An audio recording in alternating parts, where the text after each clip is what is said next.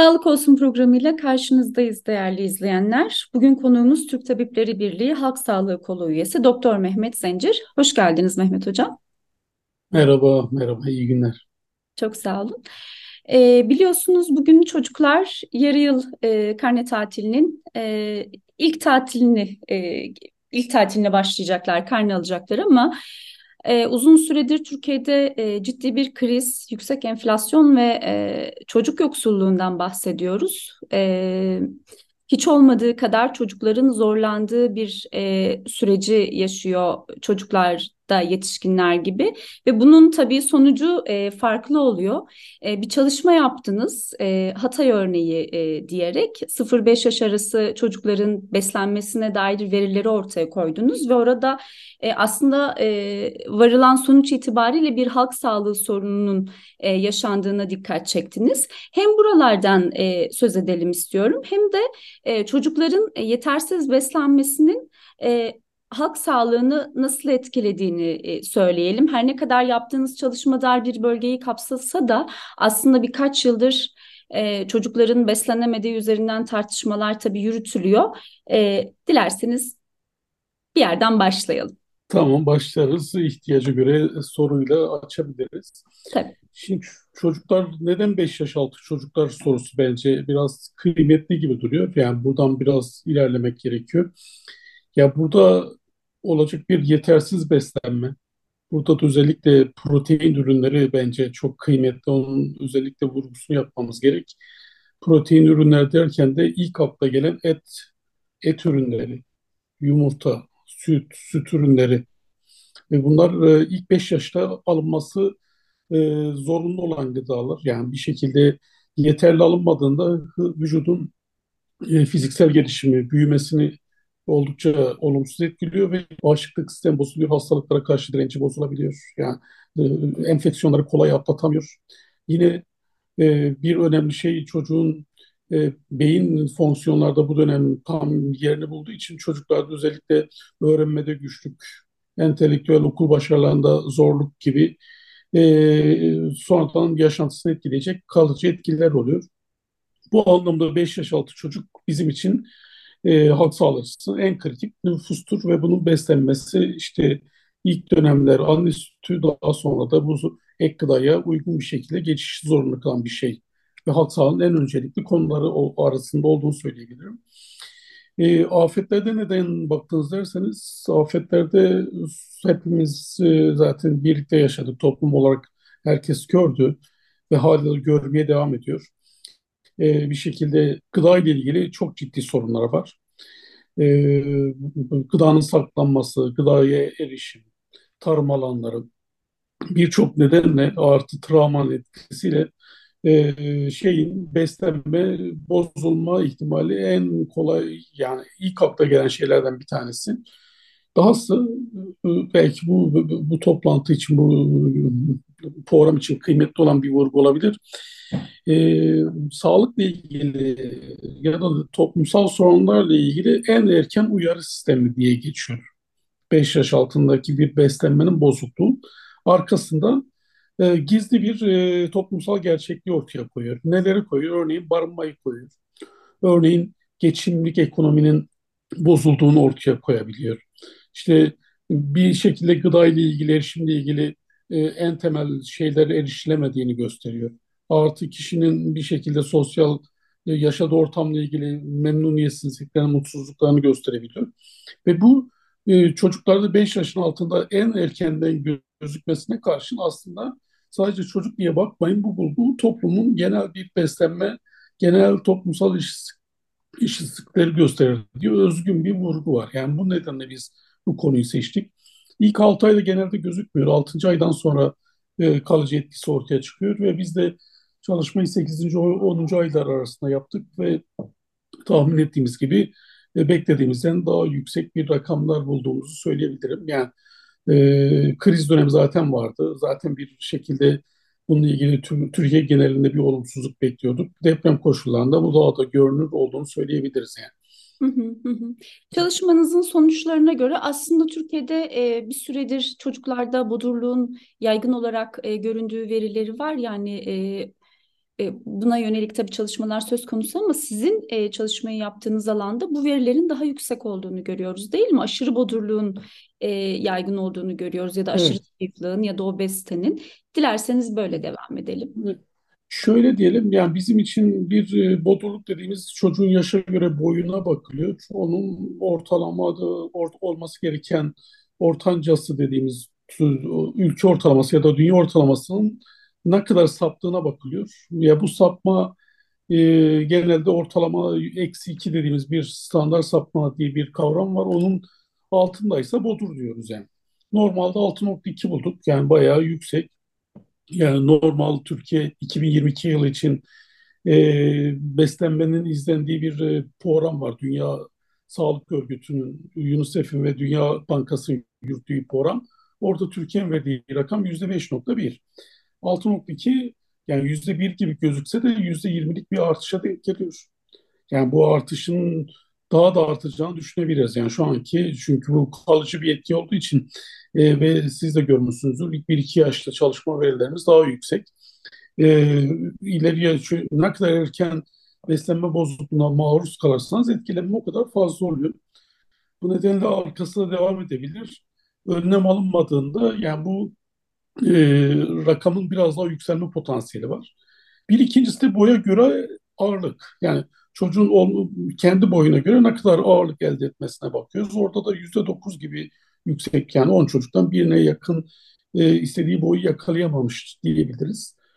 E, aşırı kiloluk dediğimizde çocuğun bir şekilde olması gerektiğinden daha fazla kilolu olması. Bundan da korkuyoruz çünkü kiloluluk iyi beslenme göstergesi değil. Özellikle bunun altını çizmek isterim. Yani ki hangi çocuklar kilolu oluyor dersek e, protein ürünlerini, et ürünlerini, yumurta ürünlerini, baklagil gibi ürünleri, e, zeytinyağı gibi nitelikli ürünleri tüketmeyip onun yerine tahıl, karbonhidrat, şey, yüksek enerjili e, abur cubur diye geçen yüksek enerjili e, gıdaları çok aldığını gösteriyor. Ve biz bunu zaten çalışmada bulduğumuz en dramatik şeylerden bir tanesi buydu. Ailelerin sofrası bir şekilde şeyle karbonhidrat ağırlıklı e, şey pilavdır, makarnadır. İşte buna benzer yani daha ekonomik olarak elde edilebilir gıdalardan olduğu için bir de buna çocukların meşrubatlarını, gofretlerini, işte bisküvilerini gibi şeyler eklediğinizde aslında alması gerekenleri almayan bir toplumla karşı karşıyayız. O da ki karşımıza şişmanlık olarak, aşırı kilo olarak çıkıyor. Yüzde e, 4.4'tü. Yani o rakamda yaşla birlikte artıyor. Yani şöyle bir şey hesapladık biz. E, yaş arttıkça öğün atlama artıyor. Öğün atlayan çocuk öğünü gerçekleştirmek yerine abur cuburla başlıyor. Abur cuburla birlikte de o, şeyin arttığını söyleyebiliriz. Yani bir şekilde aşırı kiloluluğun. Yani hem zayıflık hem kısa boy hem de aşırı kilo üçü de bir üçlü diye geçiyor. Beslenmenin izlenmesi noktasında dünya genelinde bu, bunun üzerinden izleniyor. Bu üçü bizim için bir şekilde izlenmesi gereken artı buna göre e, elde ettiğimiz rakamlara göre önlemleri düşünmemiz gereken bir üçlü beslenme konusunda. Hı hı hı. Şimdi aslında uzun süredir Türkiye'de kadınların e, tabii çocuklarla en ilişkili olan anneler olduğu için kadınların e, temel bir talebi var. E, okullarda çocuklara bir öğün ücretsiz yemeğin verilmesi. Biliyorsunuz bir süre önce gündem oldu, e, kabul edildi, e, uygulamaya konacak denildi. Sonra geri çekildi, deprem bölgesinde uygulamaya konacak denildi. Bu da geri çekildi. E, bu talep hala baki. Evet bir yarı yıl bitti. Çocuklar bugün karnelerini aldılar, alacaklar. E, ancak e, çocukların okulda yaşadıkları sorunları biliyoruz. Yani en işte halk sağlığı uzmanısınız. Türkiye'nin birçok yerini geziyorsunuz. Deprem bölgesinde deprem kaynaklı, afet kaynaklı e, ciddi bir beslenememe sorunu varken bugün işte ben yayını Ankara'dan yapıyorum. Ankara'da, Ankara'nın birçok emekçi semtinde kadınlar e, çocuklarının beslenmesini e, tamamlayamadığını söylüyorlar. Haliyle buna yönelik çalışmalar da mevcut. E, Türk Tabipleri Birliği'nin de e, öncüsü olduğu bir çalışma vardı. Çocukların beslenme hakkı çalıştayı e, yapıldı İzmir'de, gerçekleşti. E, ve onun bir sonuç bildirgesi de yayınlanmıştı. Eylül ayında yayınlandı ama hala baki. Yani E, bir bu kadınların talebi üzerinden halk sağlığı uzmanı olarak neler söylersiniz? E, o sonuç bildirgesi bize ne söylüyor? Çünkü okullar ilk açılırken TTB'de çocuklara bir öğün ücretsiz yemeği verin dedi. E, Evet. Şöyle söyleyelim, yani, yani bir e, bu yaşadığımız afet, deprem aslında bizim bu konuyu gündem yapmamızı öteleyen şeylerden bir tanesi oldu. Bu adını bahsettiğiniz e, çocukların beslenme hakkı çalıştayını biz depremden e, bir depremin olduğu haftanın sonuna 11 Şubat'ta yapacaktık. Deprem olunca ertelemek zorunda kaldık ve tüm gücümüzle deprem bölgesine gittik. E, hekimler, sağlık emekçileri olarak. Ve biraz daha depremin yaraları sarıldığını hissettiğimizde de okul dönemi başlamadan 16 Eylül'de çalıştayımızı yaptık. Çalıştayı yaparken zaten sadece TTB değil TMOP artı e, Bayetev dediğimiz işte birlikte yaşarız dediğimiz bir şey var. E, inisiyatif. E, bunlar eğitim ve sağlık noktasında da bayağı şeyler var. Ama sadece de bunlar değil, kentin içerisindeki ücretsiz e, öğün, okullarda ücretsiz öğünle ilgili toplumsal mücadele yapan siyasi partilerden tutalım da her türlü gıda topluluğu, sendikaları çağırdık. Yani bayağı geniş katılımlı bir toplantıydı. Ve o, bu toplantılarda biz e, yerel, genel seçimlerden önce bir şekilde bunun yaşama geçmesi noktasında bir baskı unsuru olmaya çalıştık. Çünkü e, bir önce bizim çalışmada bulduğumuz bulgunun benzeri TÜİK 2022 araştırmasında da vardı çocuklar için. Çocukların okula açık gittiğini söylüyordu. Zaten bunları biliyoruz. Birinci basamaktaki aile hekimleri arkadaşlarımız ailelerin çocukların durumlarını zaten her gün güne gün takip ettikleri için bununla ilgili şey bizim için temel gündem. E, çocuğun 5 yaşına kadar sağlıklı tutulması, iyi beslenmesi ve okulda da bunun devam etmesi gibi bir sürekliliğe ihtiyacımız var. Yani çocuk 18 yaşına kadar çocuk genelde kabul ediliyor. Bununla ilgili hem gerekçelerini, yani neden bunu yapıyoruz diye hem de bu yapılabilirliğini gösteren bir çalıştay yaptık. Temel amacımız biraz bu çalıştaydı. Yani şöyle bir şeyi biz rahatlıkla söyleyebiliriz. Yani sonuçta bunlar bir kamu hizmeti. Yani kamunun sağlaması gereken hizmet grubunda ve kamu hizmetleri olarak yani bir şekilde e, bununla birlikte işte sağlıktır, eğitimdir, barınmadır, e, ulaşımdır, bilişimdir, e, beslenmedir, gıdadır bunların tümünde bir erime var. Hep beraber tanık olduğumuz bir saldırı programını bunun altını çizmemiz gerek. Yani bu neoliberal saldırı programı bu bizim e, sınıf mücadelelerinin elde ettiği kazanımları tek tek elimizden alıyor. Aldıklarından bir tanesi de bu aslında bu söylediğimiz. Ve bu da bu bütünlükte o kamunun yeniden inşa programı bir parçası olarak beslenme acil olduğu için de yüklendiğimiz bir şey oldu. Yani çünkü ekonomik kriz çok baskın geldi. İşte e, hatırlıyorsunuz işte 4 ya da 5 kat daha fiyatlar arttı. Şimdi fiyatlar bu kadar artınca ailelerin ayakta durma mekanizması e, daha ucuz, daha düşük nitelikli gıdaya doğru kayıyor. Bunu hepimiz biliyoruz. Yani bunlar bu nedenle bu çocukların nitelikli bir besine ulaşma ihtimallerinin toplumun büyük bir kesiminin azaldığını söyleyebiliriz ve asgari ücretle geçinenin de yüzde yetmiş gibi yüksek bir rakama çıktığını düşündüğünüzde yani bizim bu tip şeyleri e, beslenme ile ilgili temel taleplerimizi bir kamusal hak olarak yeniden inşa etme gibi bir zorunluluğu e, önümüze koydu. Çocuklar işte okula giden hem okula gitmeyen okul öncesi çocukların mutlaka e, bu öğünü alabilmesi için baskı unsurlarını alıştırma, artırmamız gerekiyor. Nitekim e, Ocak, Şubat gibi daha olumlu bir hava varken bu konuda yani bunu bakanlık neredeyse genelgeler hazırlıyordu. Bir hazırlık programları vardı ama e, 14-28 Mayıs seçimlerinden sonra bunlar ortadan kalktı. E, hatta var olan deprem bölgesindeki öğün desteği bile kaldırıldı. Yani çocuklarımızı bir şekilde kötü beslenmeyle daha e, geleceksiz bir e, ne diyelim dön şeye doğru itiyoruz. Yani daha geleceksiz bir yaşama doğru itiyoruz. Yani sonuçta bu çocuğun entelektüel başarısı işte öğrenme güçlüğü, davranış bozukluğundan tutalım da her türlü şeyi etkileyeceği için geleceğimizi etkiliyor. Bir belki bu da dikkat, şunun dikkat çekebiliriz. Yani bu tip şeyler beslenme bozuklukları bir nesilden bir nesile taşınan şeyler yani. Ya bu ne demek? Aslında bu çocukların ebeveynleri de zaten beslenme bozukluklarıyla e, mahkum bir yaşantı sürüyorlar demek. E, bu çocuklarda da öyle. Bu çocuklardan e, gelecek yeni nesilde devam edecek. Yani sürekliliği olan bir şey olduğu için süregen bir tehdit e, bizim için beslenme tehdidi bir yerden kırılması gerek. E, ve elde edilebilir talebin de özellikle kamu burada Milli Eğitim Bakanlığı'na baskı yapıp ve okullarda bunun dağıtılmasını sağlayalım istedik. Ve bununla birlikte mutlaka bir beslenme programı olsun. Şeyi hepiniz programlarda görüyorsunuzdur. Türkiye'de en büyük e, istihdam edilmeyen nüfus besleme ve diyetetik uzmanları çok sayıda.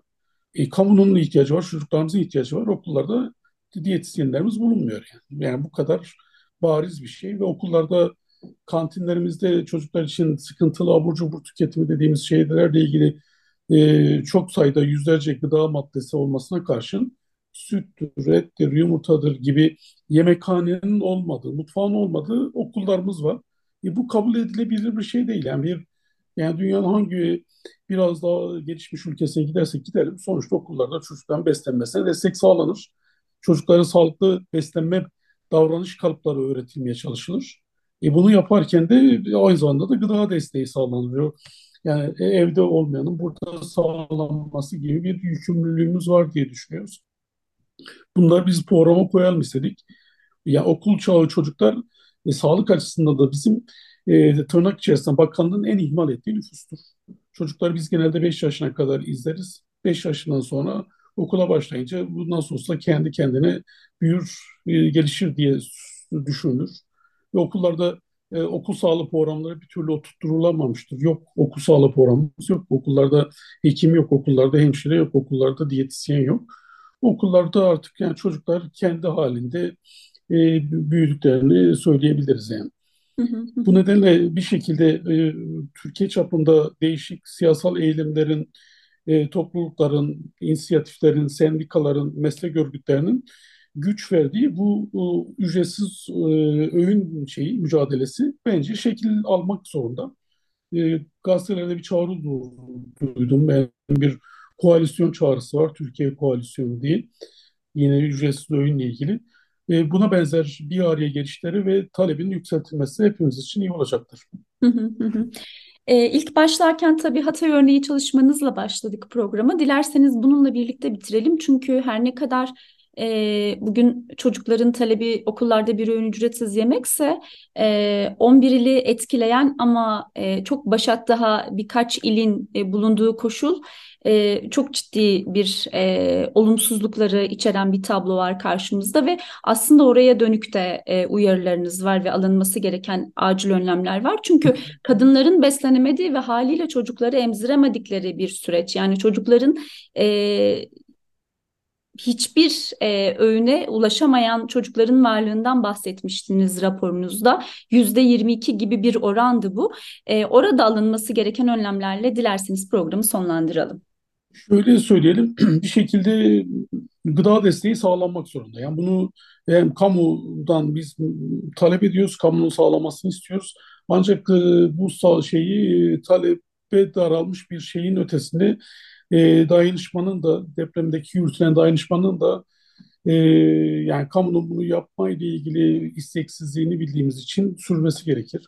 Özellikle yüksek bizim bir şekilde nitelikli gıda ile ilgili bir paket e, programı hazırlamaya çalışıyoruz. Yani bu çocuklara destek için, ailelere destek için, kadınlara destek için, yaşlılara destek için bir nitelikli gıda ile ilgili paketler. Yani hazır e, içerisinde makarnanın bulgurun yağın olduğu paketler değil de biraz bu açığı kapatacak paketlerle ilgili önerimiz olacak. Kamuoyuna bunu paylaşacağız gelecek hafta. Ya bu tip kamunun yapması yanında aynı zamanda da dayanışma örgütlerinin bu faaliyeti sürdürmesi gerekiyor. Bir bunu söyleyebilirim. Yani bunu, burada bir ihtiyacımız var diye e, düşünüyorum. Çünkü biz şeyde gördük. Yani bir e, dayanışma örgütlerinin e, toplulukların bir yürüttüğü e, deprem alanlarında, buralardaki e, yaşam alanlarında e, şeylerin çocukların daha şey olduğu ne derler beslenmelerin daha iyi olduğunu bir şekilde gördük. Beslenme ile ilgili sağlıklı davranışlar olduğu, abur cubur tüketimin az olduğunu ve çocukların mental sağlığında iyi olduğunu gördük. Bir de şeyin altını çizmem gerek. Yani burada bu sadece çocuklar için değil tüm aileler için olduğunu tekrar bir hatırlatmam gerekiyor. Ama aynı zamanda gıdanın saklanma koşulları. Yani şimdi saklanma koşulları dediğimizde de e, top gelip barınma sorunlarına değiyor. Barınma sorunları dediğimizde ısınmaya geliyor. İşte buzdolabının ol, olmamasına geliyor. Buzdolabının küçüklüğü, su kesintisi, elektrik kesintisi gibi temel yaşamın hızlan kendine gelmesi gerekiyor. Bu nedenle kalıcı konutlara geçişin hızlandırılması bu da ciddi bir e, önlemler arasında yer alıyor. Bir üçüncüsü de belki şunun altını çizebiliriz. E, bizim yetersiz beslenmeyi en çok yaşayan çocuklar e, depremden depremle ilgili ruhsal sorun yaşayan çocuklar. Üçte birinde işte parmak emmeden tutalım da altını ıslatma gibi çocukluk döneminde sık gözüken ruh sağlığı semptomları vardı. Üç çocuktan bir tanesini. Ve bu çocuklarda kısa boyu daha fazla olduğunu gördük. Yani. Bu neyi gösteriyor? Aslında çocukların bütünlükte bir şekilde ele alınması gerektiği, e, zihinsel, mental, ruhsal sağlığı noktasında da destek vermesi gerektiği, e, çocuklar için e, depremin travmatik etkisi ortadan kaldırılacak sosyal ortamların geliştirilmesi gibi e, şeyler de zorunlu kılıyor. Bunun bir altını çizeyim. E, bir kıymetli bulduğumuzda şeydi, her ne kadar istatistik anlam bulmasak da şeyi e, örneklem genişletilirse anlam çıkacaktır çünkü mülteci nüfusu daha fazla kısa boy. Ya bu da zaten öncesi deprem öncesi devam eden ayrımcılığın eşitsizliğin depremle birlikte devam ettiğini ve e, kısa boylu çocukların mültecilere ait bölgelerde daha fazla olduğunu e, söyleyebiliriz. Bu nedenle e, mülteciye yönelik ayrımcı işte politikalardan vazgeçilmesi ve buradaki çocuklar, bu coğrafyada yaşayan her çocuk ülkenin çocuğudur anlayışına ihtiyaç var. Bu ülkenin geleceği için e, her çocuğa eşit bir e, ayrımcısız, ayrımsız bir erişim kıymetli olabilir. Burada tabii mülteci nüfus olduğu için yine aynı şeyi Hatay halkı için de söylenebiliriz. Yani bu eğitimler kıymetli olabilir. Yani beslenme eğitimleri ama bu beslenme eğitimlerinin ana dilinde yürütülmesi e, de bu şeylerin yaşama geçmesi noktasında kolaylaştırıcı olacaktır. Yine bu topluluktan kendi kültürel özelliklerine uygun beslenme programlarının oluşturulması kıymetli olacaktır. Son olarak da şeyi söyleyebiliriz. Bu da araştırmamızda çok net gözüktü.